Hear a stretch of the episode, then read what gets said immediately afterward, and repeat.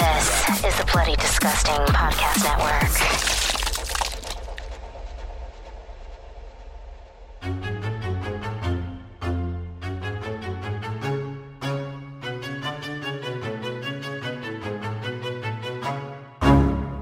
We're gonna carry on and plan the sequel, because let's face it, baby, these days, you gotta have a sequel.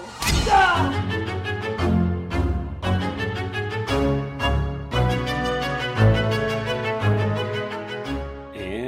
Welcome back to Micro Queers. It's your weekly roundup of queer horror shorts, and I'm Joe. And I'm Trace, and um, we're kicking off the new year with something that I was really depressed to watch at first until the turning point. yeah, I thought it might be nice to kick off 2021 with a little queer revenge. yeah, uh, so yeah, we, everyone, we were talking the um, the queer horror short Pyotr 495, and um, mild ish content warning for this one. It does have a bit of a hate crime in it, and by a bit of hate crime, I mean it does have a hate crime, but it also doubles as a hate crime revenge movie. Correct, yes. And I feel like we have a lot to unpack because, of course, this digs into some of the issues that we have about queer victims becoming villains. Mhm. But um, just a little bit of background for people who don't know. So, this short is directed by a Torontonian named Blake Mawson, and it stars Orphan Black's Alex Ozeroff.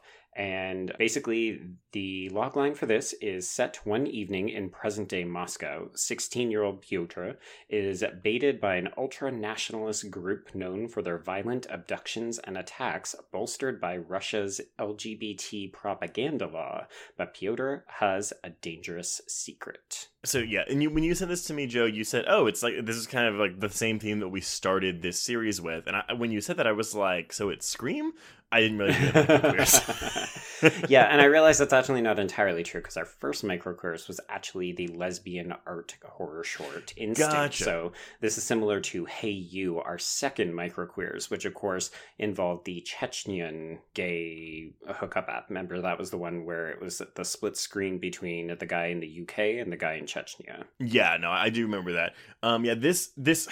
You know, you get the opening crawl that's like, "Hey, this is what Russia is like, and that's this is how they treat their gay community." And Putin had his like you know highest approval rates in six years or whatever Mhm. because he wanted to you know get get the gays out of Russia. Or I'm sorry, what is it? There are no gays in Russia. Yeah, exactly. Um, and so as soon as this started, I was very much like, "Oh, I know where this is going." And it knows that you know. which which really works to its benefit. I can still imagine this being a difficult watch for some people until you get to that eight minute mark when I honestly thought we were getting a werewolf movie. Oh, interesting. Okay. I mean, because that's kind of like what the transformation reminds me of. But it, I do like that it's just kind of this unide- unintelligible, like nondescript monster thing. a little bit demonic, a little bit bat-like. It's Mhm. interesting. I like the creature design. yeah, almost like kind of like Nightcrawler from X from X two. Yeah, okay, I can That's see kind of what I was getting. But I, I do love the good demony voice we have here. And then, you know, he also saves a fellow victim. Yeah, it's like you know, okay, he he went on this hookup app and ended up in a bad situation, and then came out of it maybe with like a boyfriend. Yeah, yeah, yeah, that's true. So uh, we, I don't think we need to go too much into the politics of Russia here. And uh, listeners, the only reason I'm saying this is because we did do that in the Hey You microqueers episode. So if you want to hear that, like go listen to that. Uh, actually, I'm gonna stop you there because they are technically two different countries. Oh, right, right. I think I think we actually went over that in that episode too.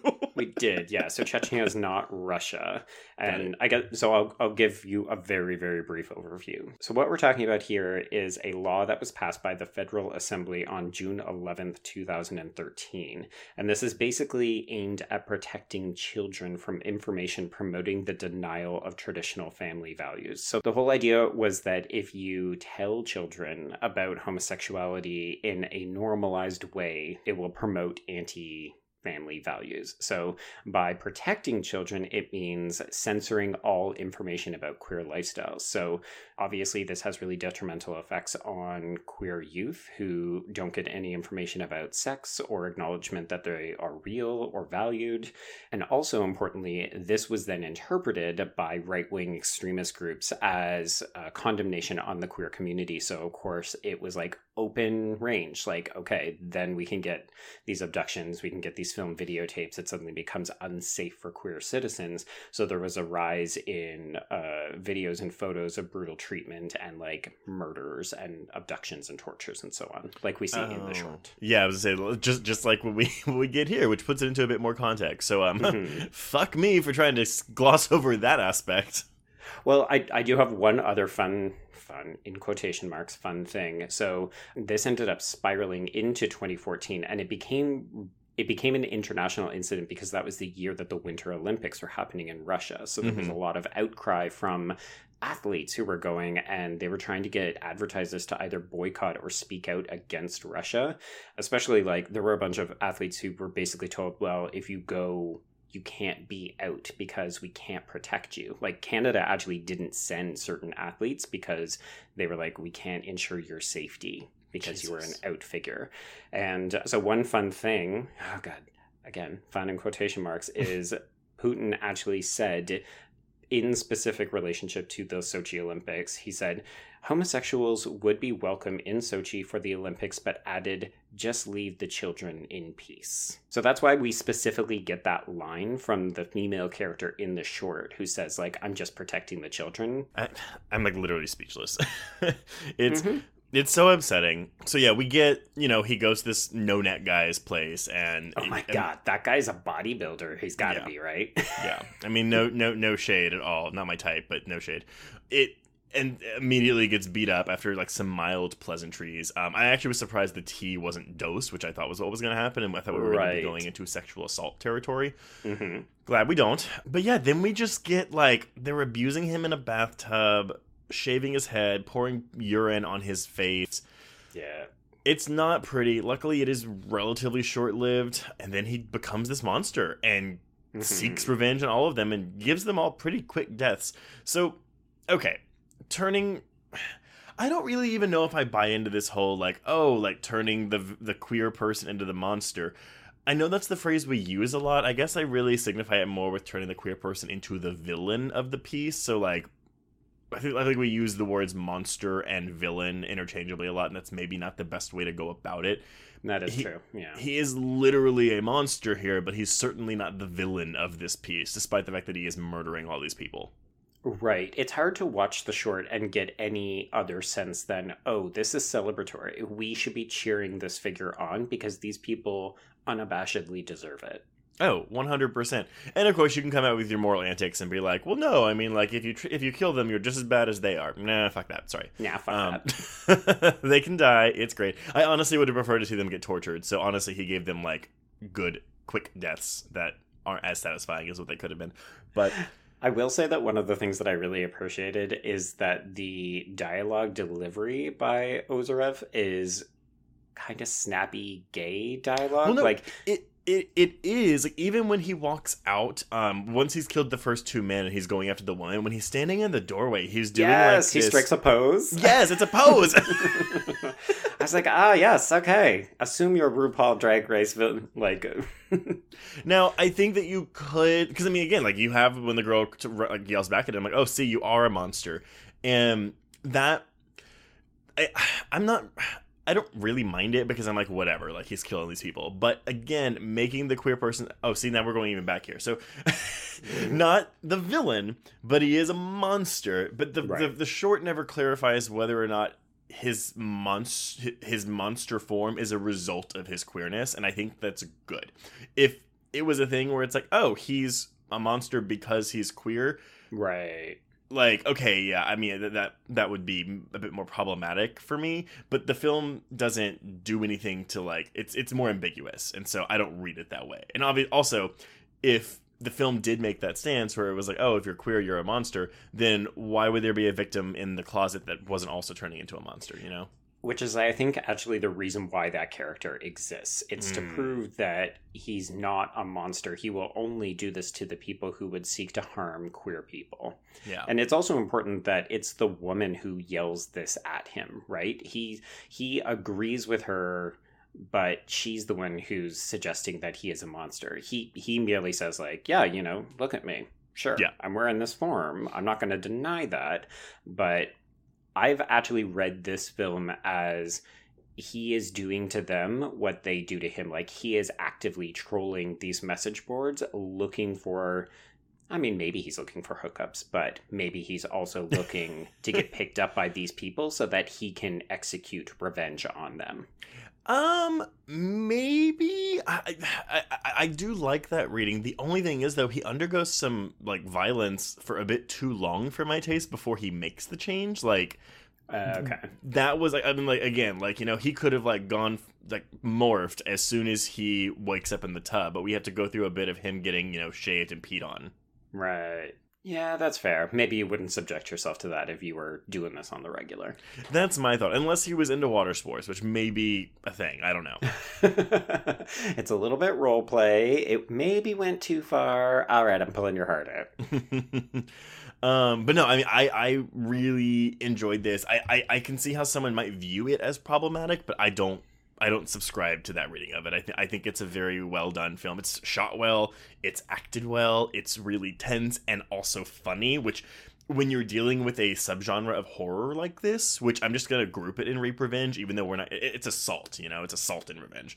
Yeah, I think it's really that that it wins at least me over to where I am laughing along with this with this character after what I have just witnessed him go through. Mm-hmm. I mean, may- maybe that is problematic, but I don't think that is. yeah, I don't. I agree because I think that there's a pretty clear way to read this. And if you want to problematize it, I think you're probably putting it into context. Like, I did see one review that suggested, oh, well, I'm not exactly sure about this idea that he's a monster because queer people are often made the monster of horror films. And they cited, you know, Buffalo Bill. And I was like, uh, this is not the same thing as that. This is a sympathetic monster, more akin to like a Frankenstein. Sorry, Frankenstein's creature. Yeah. Don't tweet me. the horror bros are gonna come after you for that one. Yeah. Um. Yeah. Yeah. No. I. I, I get that. I, I, think you're right. I think you're right. But I mean, uh, I guess then the question I want to ask you, Joe, is: Would you watch a feature length version of this? I would like to see my reading expanded into a feature version. So, a mm-hmm. kind of queer Avenger who is out there righting the wrongs in these ridiculous nation states that are trying to condemn queer lifestyles. I, I would 100% watch a rape revenge kind of like fuck me up movie like that. I really would too. And I think if you take the kind of Martyrs approach to the narrative where it's like, oh, we're going to change the movie basically twice. Like, so end of act one, boom, it's revealed what he's doing. End of act two, boom, um, I don't know, some other reveal. I'm trying to think of what else you could do. But again, that, that, that, you're expanding it to feature length. So cool. Give me another surprise at the end of that second act. Yeah, this queer avenging angel, I think, is a really, really cool concept. And I think if you can structure it like this, I mean, this is it's one of the not long. It is one of the longer shorts we've covered. It's uh, it's 15 minutes long, and so I think that you could find a way to make this work. And also, I want to know more about Pyotr. Yeah, I mean, what happens with these two afterwards? Like maybe they become a kind of Batman and Robin sort of dynamic duo. Oh, maybe yeah. they're like Blade Trinity, where they just get all kinds of high tech weapons. Yeah. Oh my god. Well, I don't need that, but. but I, I, no, I mean, but you know what though? If we're going for like comic book angle, which I think you could make it work like this, yeah, where it is a blade type thing, sure. Like this is the origin story, I guess. Yeah, a little bit. Hmm. Well, okay, listeners, let us know what you thought about Pyotr 495, and we hope that your 2021 has gotten off to a fantabulous start. But I guess uh, we'll end our first micro queers of the year there and cross out Pyotr 495. Yes, and cross out micro queers.